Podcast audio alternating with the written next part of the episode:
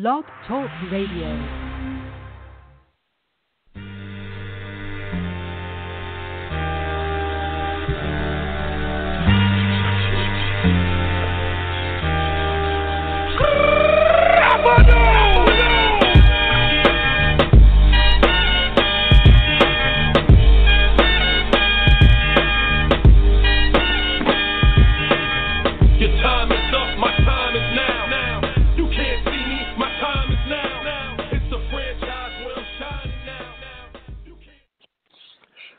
Everybody. Welcome to season two, episode two of the official Redbird Rants podcast. I'm Michael Miles, one of the editors at Redbird Rants, joined tonight by our host for tonight's show, Tito Rivera. We're also joined by Dan Campbell and Larry Levin. Just a quick note we really apologize for any technical difficulties we had at the start. Those uh, we just can't explain, but we are really glad to be here. And Dan, are you with us? I am on. Good evening. Good evening. And Larry, are you with us? I am alive and strong and well, my friend. Here I am. Oh, fantastic. All right. Well, Tito, if you can join us at any time, please do. In the in the meantime, um, let's dive right into it, you guys. Before we get into any agenda that that Tito had put together for us and did a great job of doing so, let's just get some of your reaction, knowing that we're going into our first spring training game tomorrow, and we've got Jack Flaherty taking uh, the mound. So let's start with that. And Larry, what are your thoughts on that? I'm excited. I mean, you know, it, it's uh, Jack. Jack's been at the uh, forefront of many discussions about why the Cardinals have and haven't done um, certain moves over the off season, right? He is uh, expected to be, especially with Alex Reyes questionable with his um, with his recovery. Jack is expected to be the next strong youngster up uh, if the starting five, uh, any of the starting five fail. So, giving him the nod for the first couple of innings of the first spring training game, I think, is a, a very strong statement uh, on behalf of what they expect of him. Yeah, I, I'm really looking forward to it. Uh, glad it's going to be on Fox Sports Midwest. And what do you? What are your thoughts on that, Dan? Well, I think the real story here is not just that Jack Flaherty is starting this game, but that the first batter he will face is Mag Sierra. I mean that yeah. you can't write it better than that. The one guy the Cardinals refused to trade facing the best guy arguably, that the Cardinals did trade to acquire Ozuna. I mean, that's a compelling storyline. I'm excited to see it. I'm going to have it on at work tomorrow. uh, that's the benefit of having two monitors at your desk job is you can put baseball on the one that no one can see. so um, I'm going to be watching. I'm really excited. I'm glad that's what we started with because Cardinals fans, no matter how you felt about the moves that were made this offseason or that were not made, you have to be excited. And if you're a true Cardinals fan, I know you are, just like Larry, me, and Dr. Miles are. I'll tell you, another great Cardinals fan is Tito Rivera. And Tito, have you have you managed to join us? I don't know. Can you guys hear me? Yep.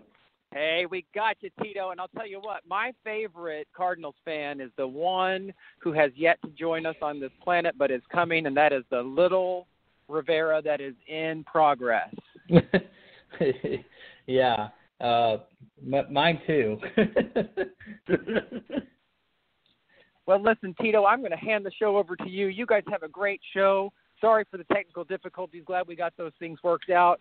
And go Cardinals tomorrow. Okay, guys. So I, I'm going to give my two cents real quick on on the Jack Flaherty and and the start that he's going to have tomorrow. And I think you know, outside of the uh, storyline with Magneuris Sierra, which is a really compelling storyline, I think this is a very good opportunity to see where Jack Flaherty left off from his short stint in the major leagues last year. And I think part of me wants to see where he keeps developing, especially with his command. He's got a pretty good fastball, he's got good secondary pitches I would I want to see him throw strikes, and I want to see him be ahead in the count early on in the game. I think part of me also realizes that I know that he's only going to throw two innings, so it's going to be short work. But what happens if he does manage to get through the two innings with a small pitch count? Do you think Mike Matheny is going to go for a third inning, Dan? Um, I don't think so. There's it, it's high risk just because it can be second guessed if anything were to go wrong, which something always can. And uh, you know, there's not a ton of reward. I, I I'd like to see what he does in the two innings. Is he trying to impress people such that he makes you think twice about whether or not the fifth rotation spot is his or not? Or is he out there like some of these uh, older guys? Are they? Is he trying to work on something? Is he is he working on a new pitch that someone taught him, or a new grip on a, a, a variety of a pitch? You know, a lot of guys do that in spring training. So I'm interested to see it too. But to answer your question, I don't think he'll have a very long leash, even if he even if he got like nine, you know, if he had six pitches for two innings, maybe maybe they sent him out, right? Because he needs to throw a little bit more.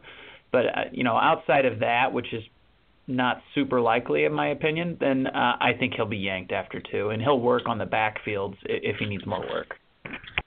Larry, Dan actually made uh, an interesting point right there that you know he's trying to impress somebody.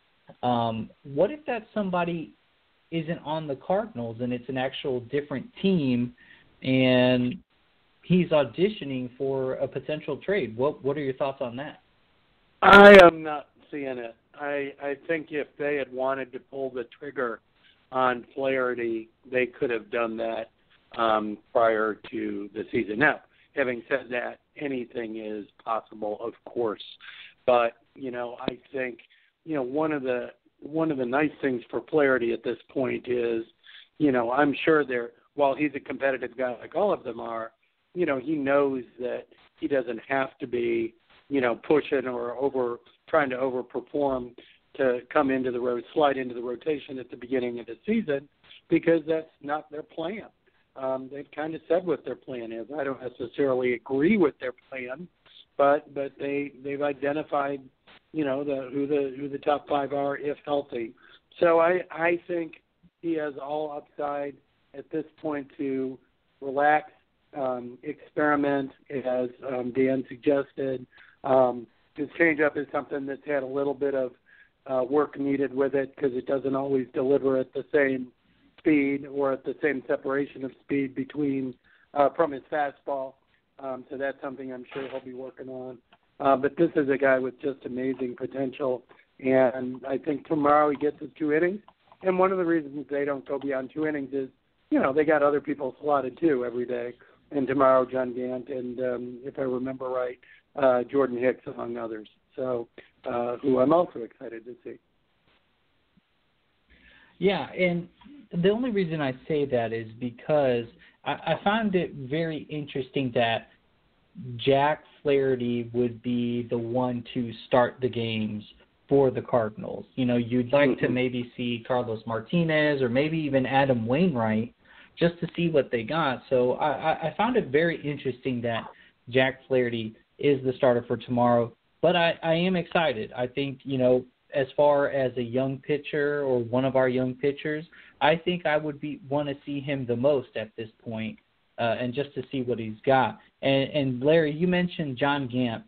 Um, again, remember, Cardinal fans, that he came over in a trade uh, with the Atlanta Braves, and so we haven't seen too much of John Gant over the last year. I mean, we saw him in brief appearances last season, and so now he's going to be in spring training again, trying to get either on the bullpen, uh, you know, the bullpen team, or and may, he has a really big outside shot at a rotation.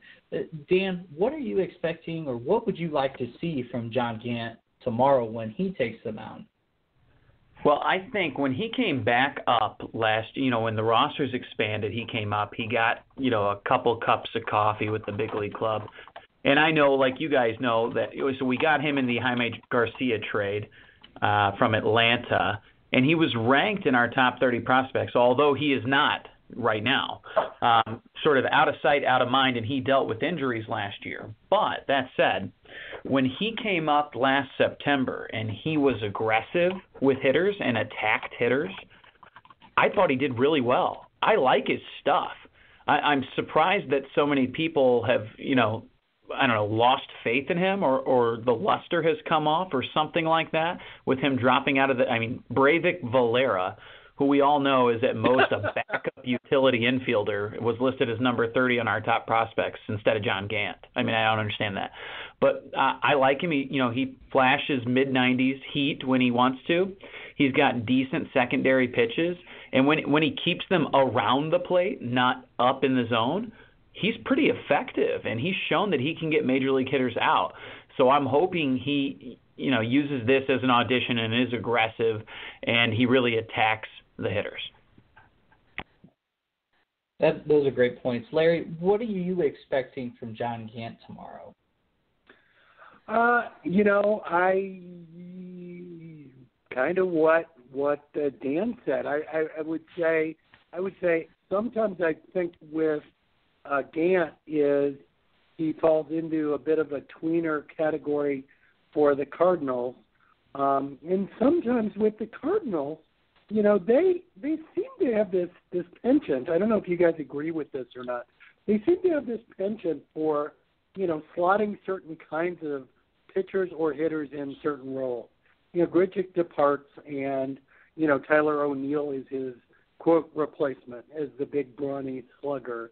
You know, um, we'll see. Uh, you know, Jordan Hicks, who obviously isn't ready for major league prime time yet, but but you know he's the, you know one of the next fireballers of the upcoming generation. You know, somebody like Gant in the minor leagues was just plain competent. He was you know a very effective pitcher. He almost always had a very fine ERA. He managed situations nicely. As Dan says, he can throw in the mid 90s you know, I don't know, you know, if they see him more of a starter, more of a reliever. You know, we saw the problems that Tyler Lyons has faced with never having a real role of fitting in in a slot that they they might perceive for other players. So, so while I don't know what we'll see tomorrow, I I do worry about you know his utility for a team that sometimes gets a little bit maybe myopic on how they slot certain certain players. What do you think about that, Tito?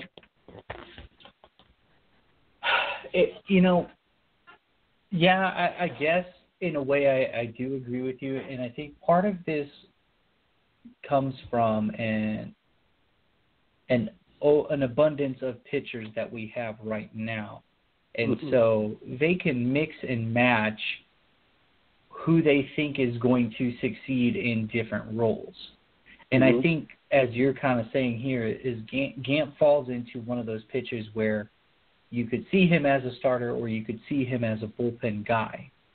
And that's where I, that's why personally I think uh, and this goes back to Dan's comment, that's why I think you see him fall out of the top 30 in prospects is because you don't really know what he is at this point because they've used him in so many different roles they're not able to they're not able to pinpoint what he is best at at this point. point and it almost feels like that Gant is kind of on the short end of the stick here when it comes to the young Cardinal pitchers or young prospects because he's not as highly touted as Dakota Hudson, Jack Flaherty, Jordan Hicks, you know, Junior Fernandez, for instance.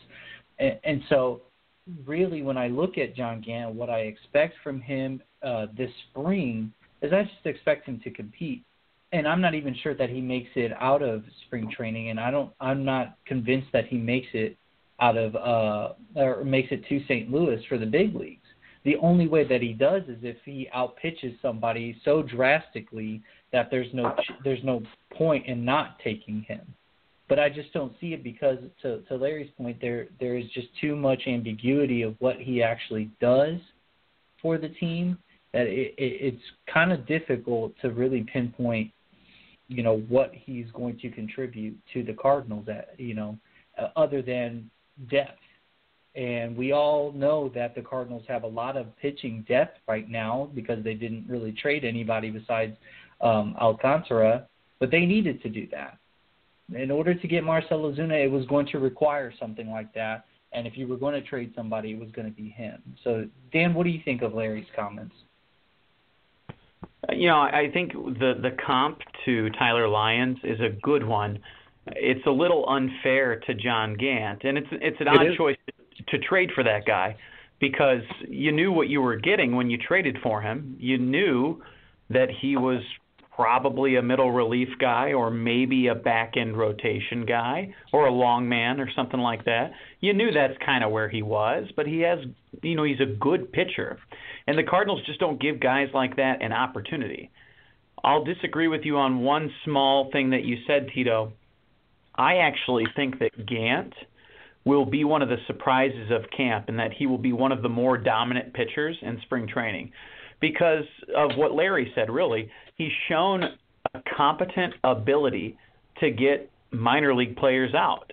And you've got minor league players and you've got major league players who are working on things. And I think a guy like Gant can thrive in spring training in those situations. And so I, I bet he's going to be one of the more dominant pitchers that we see.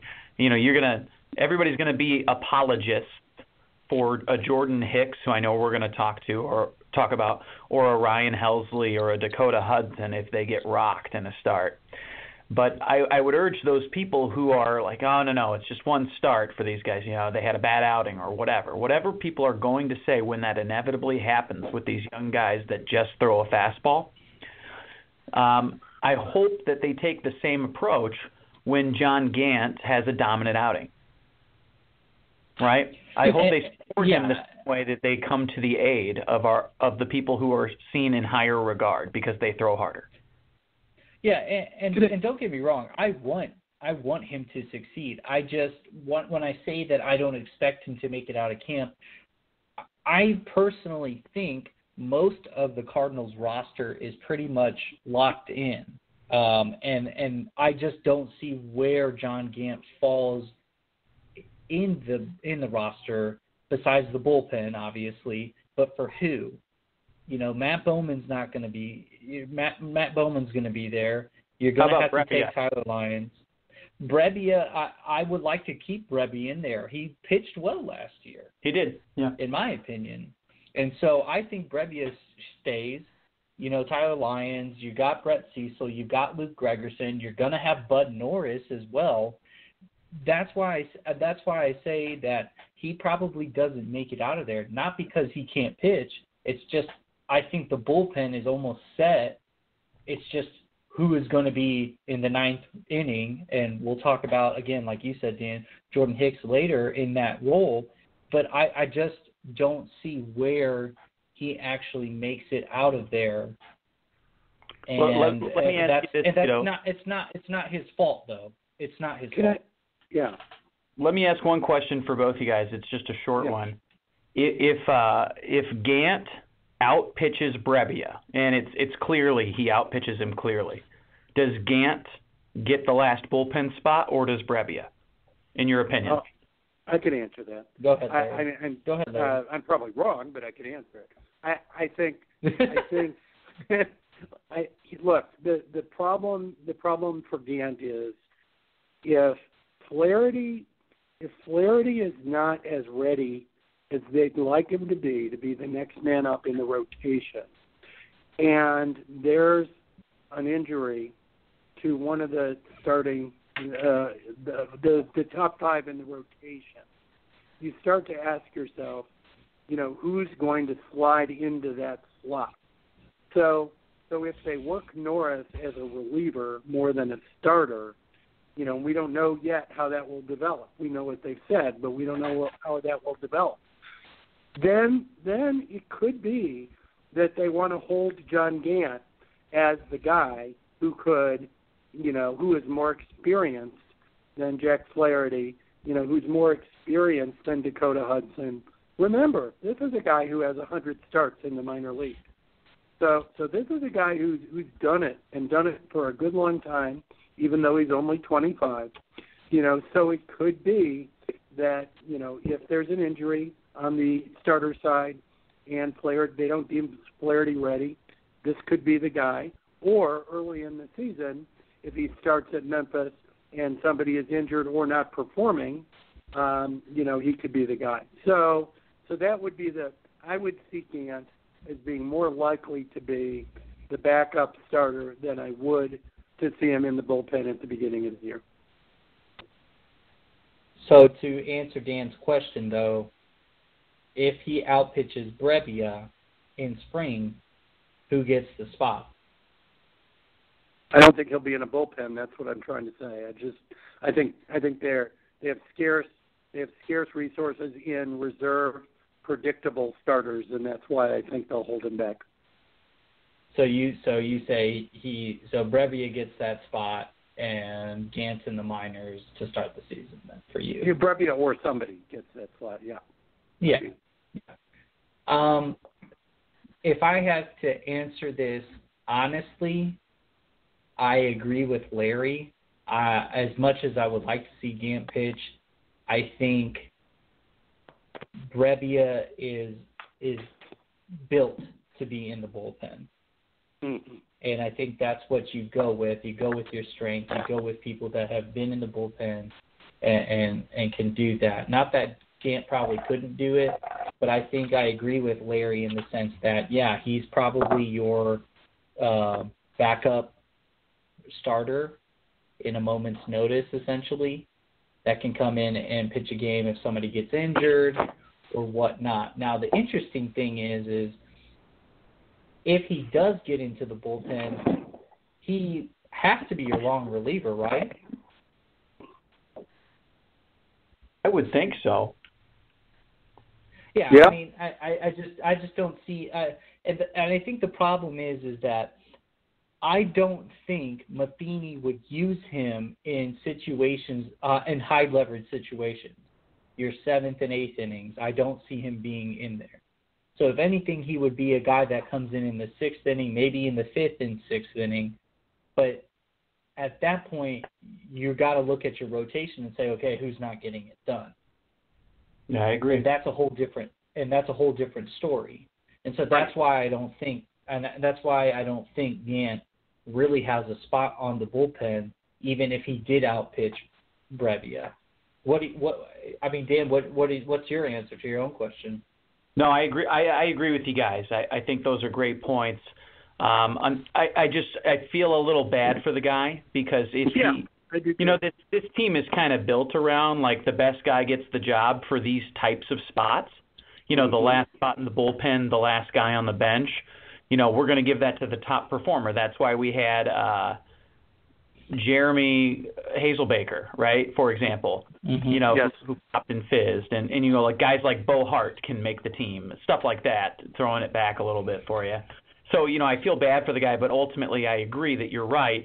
It's either going to be Brebbia or someone else uh, with options who's going to get the bullpen spot because there's no chance that Brebbia is going to be a starter. We know that.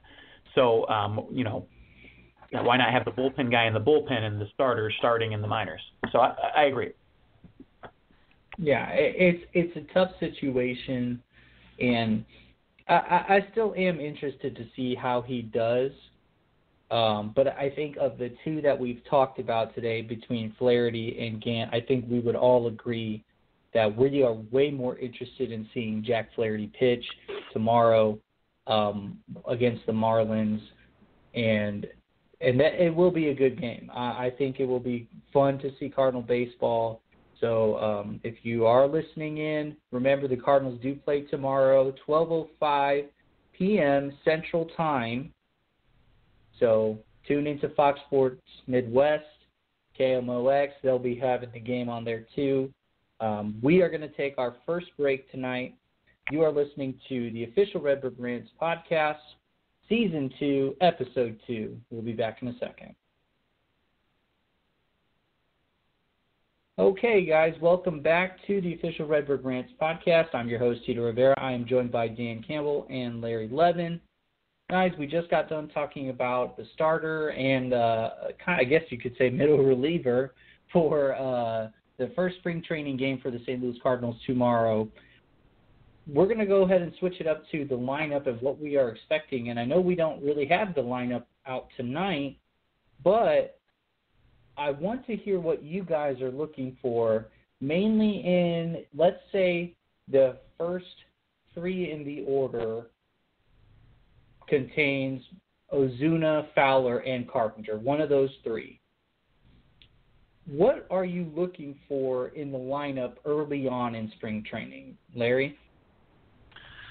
Um, uh, I guess what I'm what I'm looking for is um, kind of the mix and match to figure out uh, what this this garble of a of a lineup will look like. I, I know um, I know we have a little problem early on with Carpenter and his back, so that's going to give some opportunities that weren't that weren't there uh, already.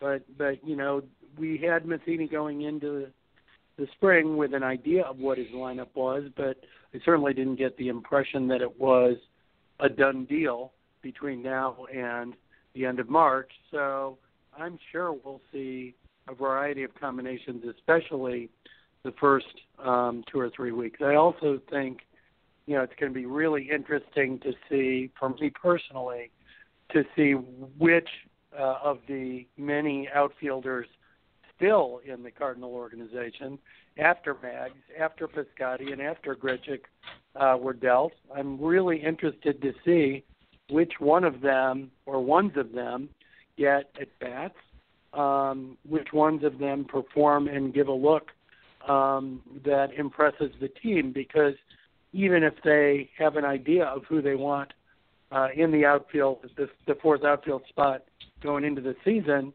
there's easily an opportunity for an Oscar Mercado to impress. You know, for a um, um, who else? I'm blanking a little bit. Uh, Jonathan Machado. O'Neill. To Uh, Tyler O'Neill to impress. Thank you. You know, so so you know they're loaded with young outfielders. So you know even even if Bader is the favorite going in, you know, and injuries can cause call ups real fast. And I know they want to. You know, most of these guys are within a couple of years of each other age wise, they're really going to want to gauge what the relative maturity of these guys are um, and test them. Uh, oh, Randy Arozarena, that's another one. So, Dan, what do you think about that? Um, well, as as far as the three that Tito mentioned, I'm most excited to see Fowler. Um, I I'm, skip that question. Sorry. oh, you've been skipping all the questions, so we've let it pass.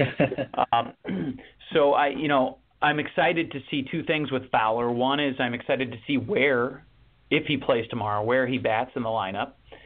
And then second, I'm excited to see his approach when he takes his first at bat because I think he's really added some strength and he's focused on slugging, which I know is a little contrary to Matheny's idea to bat him leadoff instead of Carpenter. I, I don't see that as lasting that long. I actually think right. that Fowler is going to have a big year. Um, and, you know, it goes with my question that I asked our group of writers the other day, which is do you think the Cardinals' outfield will have a cumulative WAR uh, over or under 11.5? Um, I take the over on that because uh, I don't think Pham and Ozuna are going to regress as much as the projections think they will. And I think Fowler's going to have a big year for this team we were really good when he was healthy and in the lineup and, and clicking last year. And I think he's pretty critical to this team. So that's the answer to Tito's first part. And then I just wanted to real quick comment uh, on Randy Arozarena. And Tito, please correct our butchering of how to pronounce his name. But um, it's a Rosarena. a, Ro- a Rosarena. Thank you. Yeah. Uh, so, so the guy absolutely made a mockery of the Mexican League. I mean, every time I yeah. looked, he he had like seven hits. He saved a baby in the stands and like ate uh, ate like seven hot dogs in seven innings. It was impressive. And I'm, I'm like, I this guy has jumped up on the depth chart. If you look at the top 30 prospects list that just came out, he's above thing people like Mercado. He's jumped Mercado in the rankings. And I think that's because he dominated the Mexican League. And so I'm excited to see that guy and, and really just the whole team out there playing. I, all of our young guys, we have such knowledge of them nowadays because the, the visibility and the scouting is so much better, and we talk about them more. And so it's really cool to see these guys. I'm really excited excited to see the whole team and what the lineup does and, and, and how we do. Yeah, and I think for me, if I'm going into tomorrow thinking of you know the lineup and you know the three guys that I mentioned, I think I'm most interested in seeing what Marcell Ozuna has to to bring to the table, and, and the reason why I say that is because he was the centerpiece that of our off season, and a lot of talk, and I, and I know you guys know this, but a lot of talk has been centered around whether he can duplicate what he did last year. And I say that because, you know, the previous years, you know, they weren't as good as 2017, um, but he's gotten better. And so I think the biggest question for Marcell Ozuna is going to be can you do it again? Or at least be close enough to the numbers that you had. And and for me, I hope so, obviously, but I think if the Cardinals are going to be good and succeed, they really need him to be what he was last year. And so if we can see that kind of player through the first couple games of spring, you know, first week or two of spring, I think I'll feel a lot better about the off season than I do at this point. And so I'm looking forward to him. Now, I do want to hit on something that you guys have mentioned, and that is the outfield depth of the St. Louis Cardinals. At this point, if all the young guys continue to do well the Cardinals really have a tough situation on their hands. They already got rid of Magneuris Sierra. They got rid of Grichuk. They got rid of Piscotty. Now, Grichuk and Piscotty, those were pretty much uh, a given as, as to what was going to happen. Sierra, not so much. But as you guys have mentioned, Mercado, Arozarena, O'Neill, Bader, those guys are, are itching to get up to the big leagues and you've got and you already have your outfield set for next year. Is the competition between the fourth outfield more compelling than any other race or any other competition this year for the Cardinals? Dan? I think so. And and let me just offer a, a solution real quick. The Cardinals should just take away first and third base play Wong and DeJong in the infield and play with five outfielders because that's the only way to address the depth that we have in the outfield is to just change our defensive alignment to only play outfielders. Plus, everybody's raising their launch angle. Nobody's hitting ground balls anymore anyway. They're striking out or flying out or hitting homers. So it really should work. Um, all kidding aside, um, I think it's important, but I'm going to throw my dark horse candidate in. Um, the majority of fourth outfield at bats are going to go to uh, Jose Martinez. And one of the three starters will shift to center field when the others are resting to get Jose Martinez in the lineup in a corner position. That's assuming that Carpenter and Gyorko are healthy and both are hitting well. Um, because you want all three bats in the lineup on the day you're resting one of your starting outfielders. The the only reason I raise that is not to tout my undying love of Jose Martinez and belief in his abilities, but to also say that winning the fourth outfield outfielder position is a bit of a, a red herring. Okay? So like if Bader, who many I believe has the inside track on the position, wins wins air quotes the fourth outfielder position, he's not going to get to play much. Matheny doesn't know how to how to use all of these assets the right way, and he's not going to get in that many games. So he's not going to get the reps. He's essentially going to have the year that Carson Kelly had last year. Because he's just going to be relegated to a, a very sparsely used bench role. So the guy who does not win the O'Neill uh, in this situation or scenario, some of the other guys we've talked about, who get regular at bats at AAA, and then when an injury comes, is like the hot hand. Those guys are going to pole vault like into the starting lineup over the fourth outfielder who is maybe cold or hasn't had enough at bats to show that he's got the hot hand. So I actually think winning the fourth outfielder position is not a great thing for the development of our young outfielders. So, but that's my thoughts on it. All right, Larry, what do you think? Is the fourth outfield competition the most important or the most compelling race the St. Louis Cardinals have in spring training?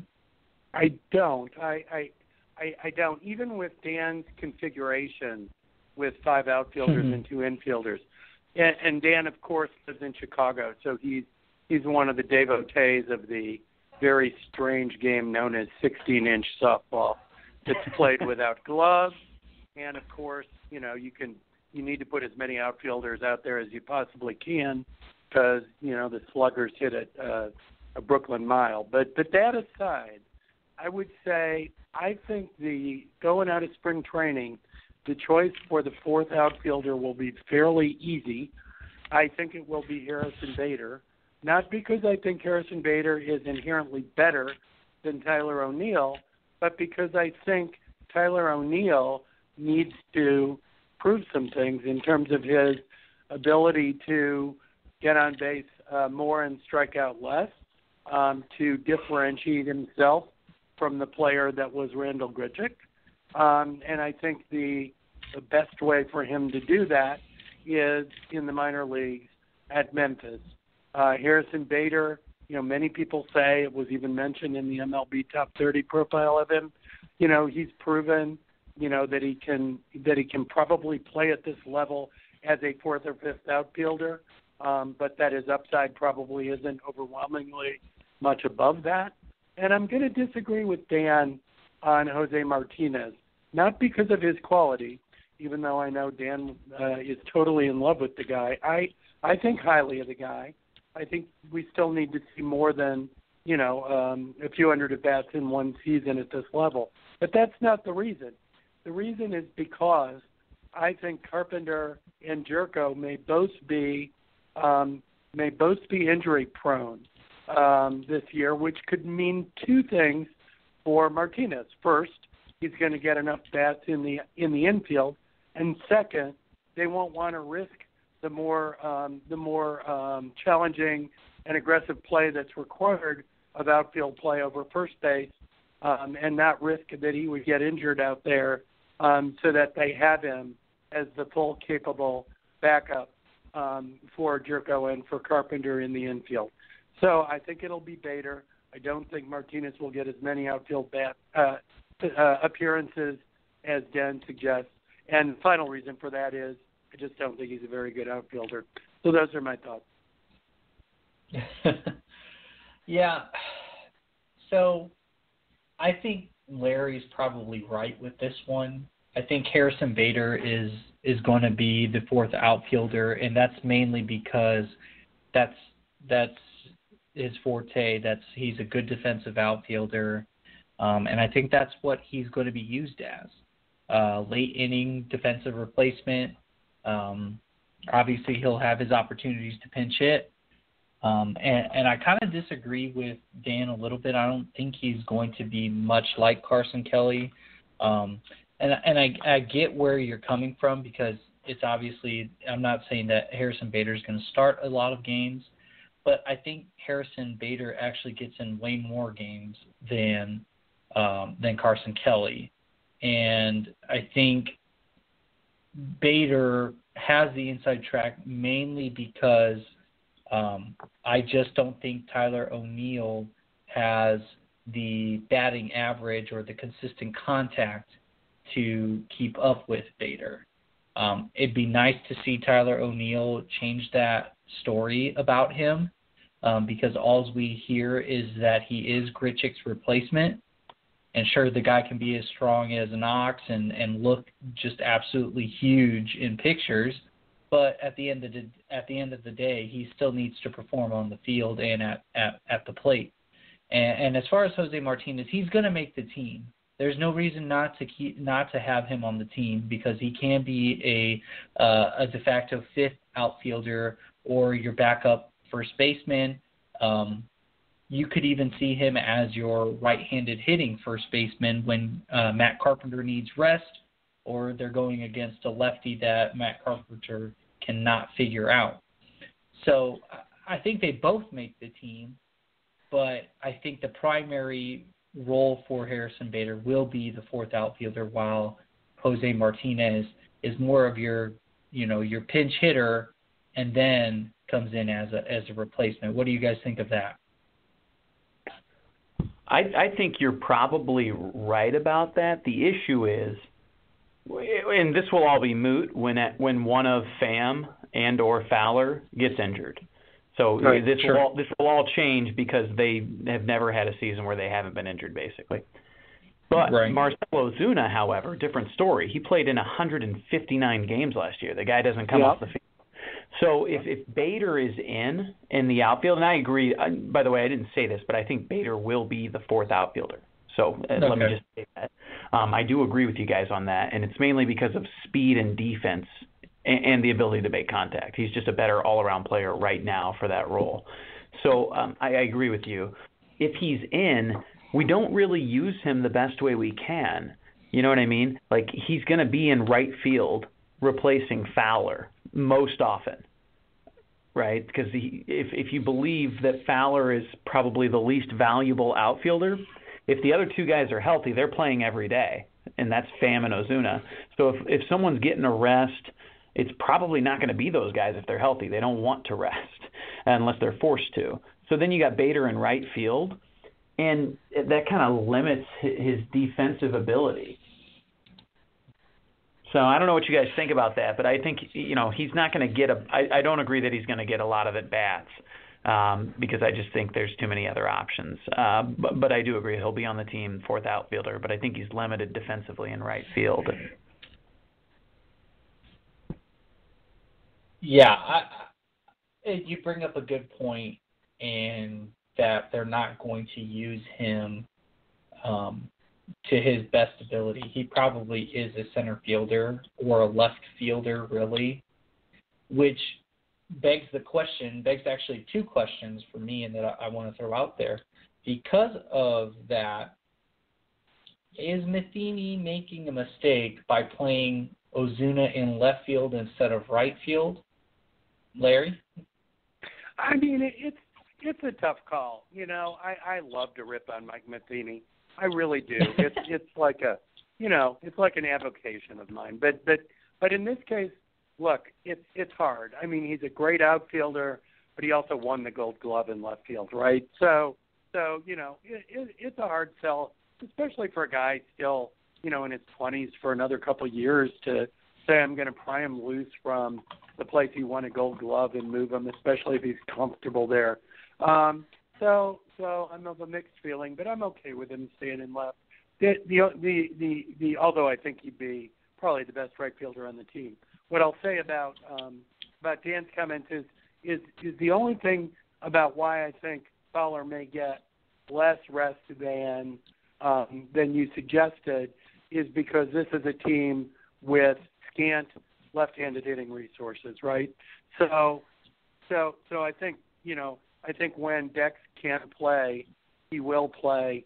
Um, just because with Wong and Carpenter, um, and especially if Carpenter is is hurt, you know we're going to need some of those left-handed bats in the lineup, and there are precious few. Um, so so you know I see Bader's um, starts, and I think they'll be limited, but for injury, being distributed around the outfield because he's a right right-handed bat as well. Um, I, I agree with Dan that it's probably Bader's best defensive spot would be center. Um, he does have a good arm, so right field is useful for him. Um, and then uh, that that's kind of how I feel. You know, we still we still have to see a year of Tommy Pham in center field, right? I mean, I mean that's that's something we've we've glossed over a little bit. Is we all we all think he has the tools to do it.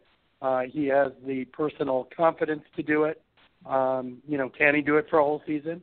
I think so, you know, but but it remains to be seen until we see it actually done. So Dan, do you think Mike Matheny is making the mistake of of putting Marcell Ozuna in left field instead of right field, uh, based on what we know of Harrison Bader and what he would excel at? Um, no, but I think it's less related to Bader for my reason why.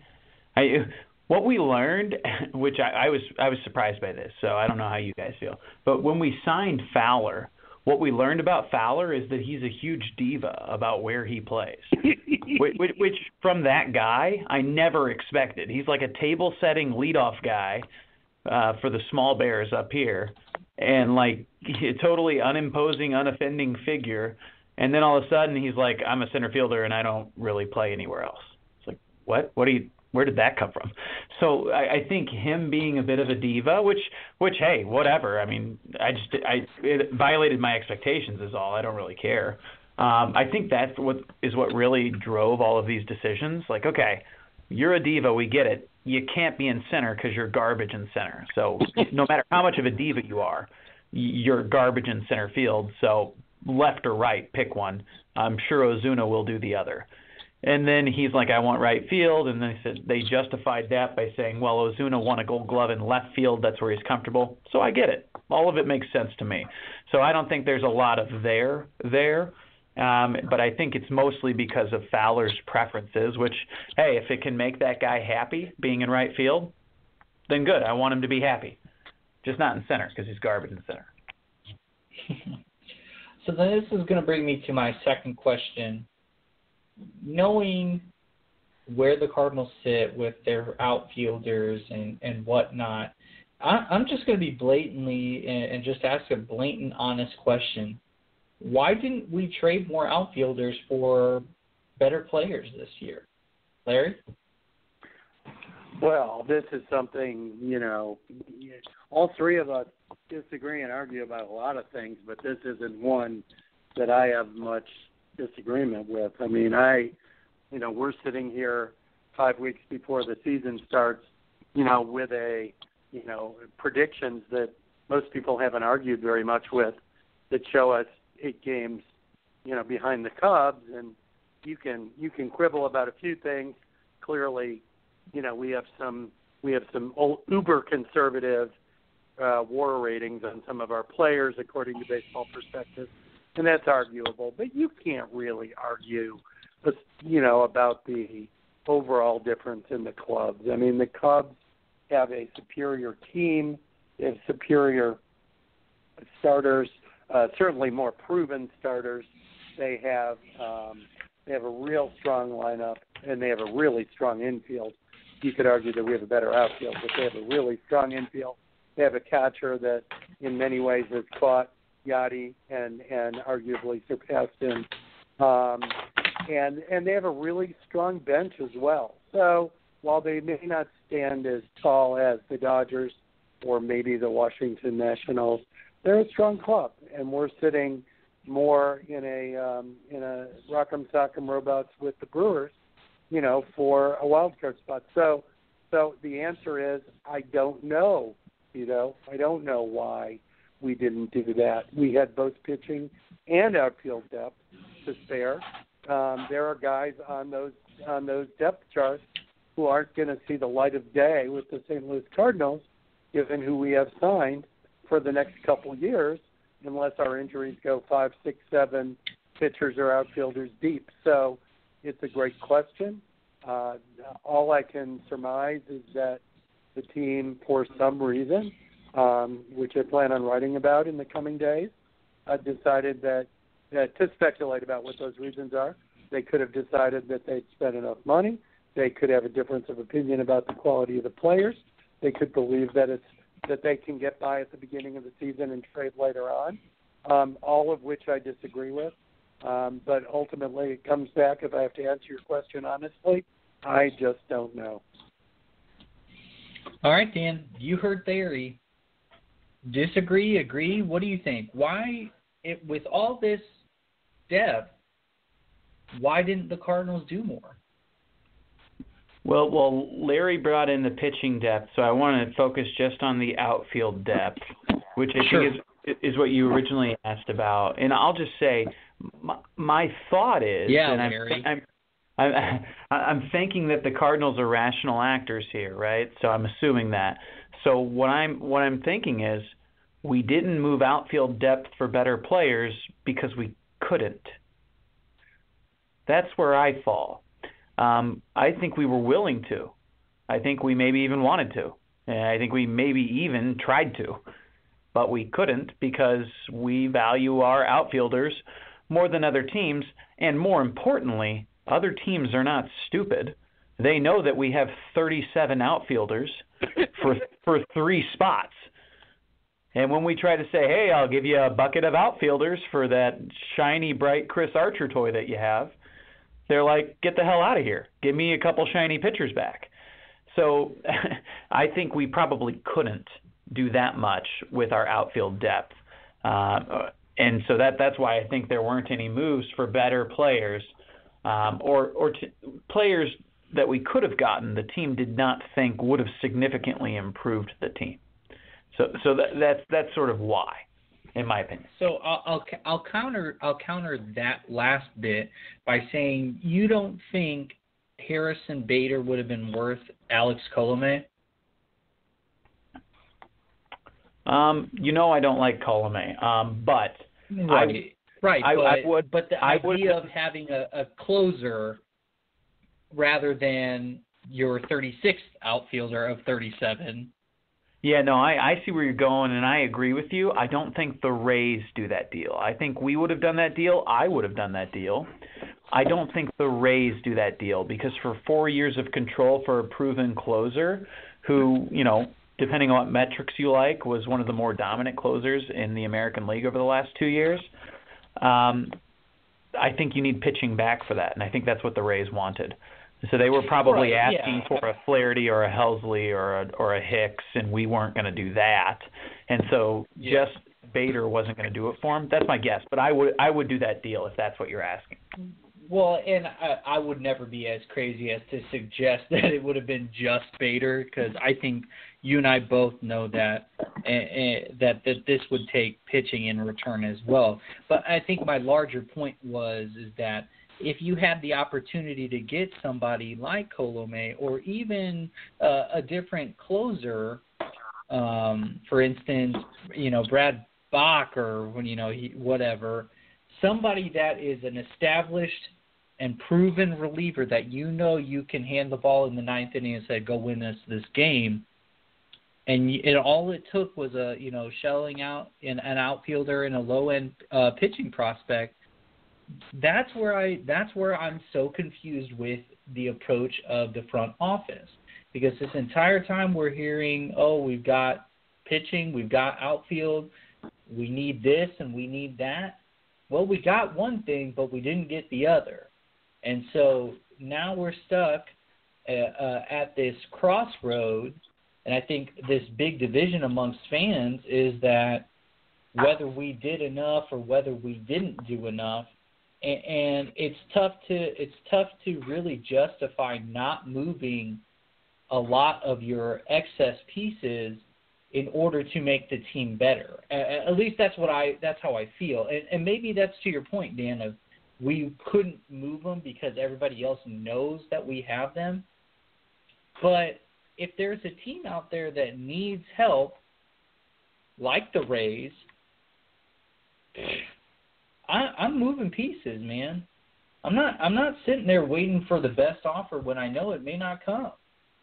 And so I I mean I guess that's just my philosophy with it, but I, I don't know. I, I just feel like maybe maybe that the Cardinals maybe tried, but at the end of the day, everybody else's asking price became so exorbitant because they knew what the Cardinals had and they were just saying, no, we want that, we want that, and we want that.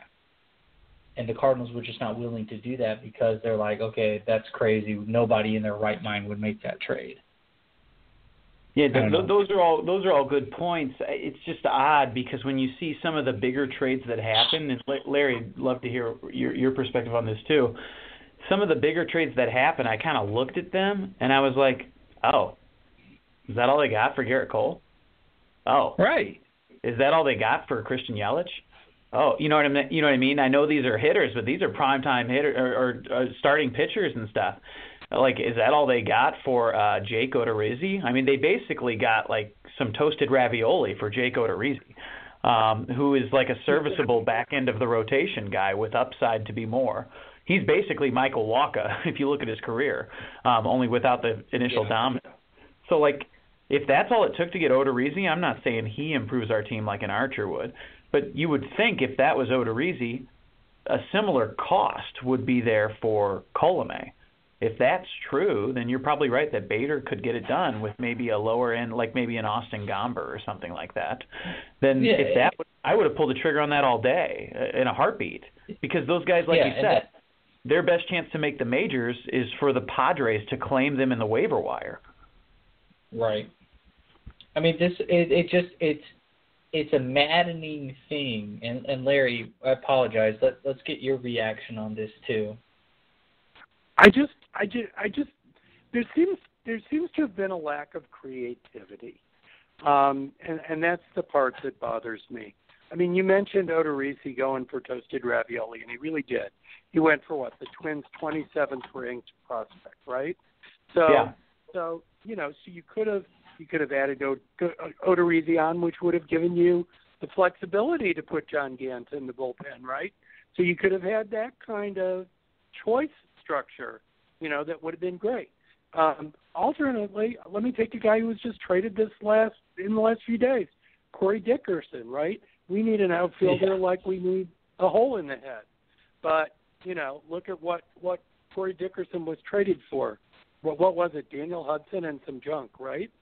And and Right. and so yeah, so Only to be traded himself. Only to be traded Yeah. himself. I guarantee it.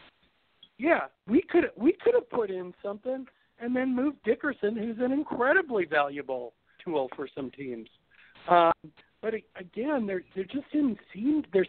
This is why going back to Dan's rational man uh, approach, you know, which is which is a fine approach. I I come back to the conclusion that they really believe that they have a team that's better than the rest of us think that they do.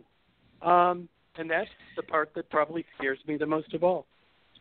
Or Larry, that Yeah, the and- team is just good enough uh, to to feign competition this year, so they can Yeah. poise for better players next year when Yeah, they're maybe. really And, and that that would be fine, Dan, if they were okay with saying that yeah, to I the fan base. If they if they came out and said, "Hey, you know what? We're stopping here because we want to make sure for next year we can have the best opportunity to sign the best players that we can." If they came out and said that, I you wouldn't hear another word from me about it. I would never complain about that. I won't complain about their off season again. But they won't do that because they don't want to show their pieces, blah blah blah blah blah, whatever. But the problem is is that you look at the teams that continue to get better, the Cubs, the Brewers, and, and the Cubs, you know, they'll get more starting pitching. They'll do it. Just, but it's like I said in our group chat the other day. Imagine the riot that happens if Jake Arrieta signs with the Brewers. What happens to the Cardinals at that point? Because I guarantee you, the word that everybody's just going to be saying, you know what? All right, that's it. We're third place team, and the season hasn't even started. And I guarantee you, that's going to be what um, you know what Mo says. But what it, it just and and to Larry's point, if they truly think they are good enough at this point to make the playoffs, you are taking an awfully big risk at this point especially with the players that you signed this year in the offseason. Gregerson, Mikolas, Bud Norris. That's a huge risk going into this season saying, you know what, this team is good enough to get us to this point and then we can make some moves. And that's a that's a really awfully big risk that I I don't know why they're doing it but I guess that's why they're paid to think that way. Otherwise, I, there's no telling what could happen. Right. And and that's uh, that's just a tough. That's just, it's a really tough situation. I mean, I asked the question because I knew it was tough, but it, it's it's tough because you know the team could do other moves, but they're just refusing to do it. Yeah, and Tito, uh, my my final thought on this is that the reason I think we as fans think that this off season has been particularly taxing, other than the incredibly slow pace of it um, and the arguable collusion by the teams against the players, um, is the fact that there are so many teams that are not trying at all. They're just trying to lose. That winning is in grasp more than it's ever been and the moves for an aggressive team are out there to be made. We've seen other teams do it this offseason, such as the Astros. They weren't complacent with being really, really good and the world champs. They went and got Gerrit Cole, right? They still might make another move. So, you know, we didn't do that. And every fan who's watching watches that and knows that. We got Ozuna, which everybody was pumped about, and then we stopped you know, we we got a bunch of spare parts after that, and we're like, these are our 40 man roster guys, and it's like, oh, we're done. Chris Archer hasn't been traded yet. Are you sure? The Rays are selling anybody that makes over thirty-five dollars a year right now. Are you sure you don't want to check back in on Archer? you know, so I understand. I think it's because we're we have the assets to do these big deals. Other teams are getting them done for what looks like low cost as far as prospects go. And if we made these big moves, we really could be the favorite in the division. We really could be the favorite to make the playoffs and compete with the Dodgers and the Nationals. And we just didn't do it. Yeah. Um yeah. And and you make a good point about when the time to win is now. And I think that's you know, if you if there was one team that senses that, it's the Cubs right now by signing Yu Darvish. I mean, they they just they don't have a choice but to try and win in the next three to four years because of all the guys that are going to be wanting to get paid. Uh, you know, after the 20, you know, 20, I think the 2022 season.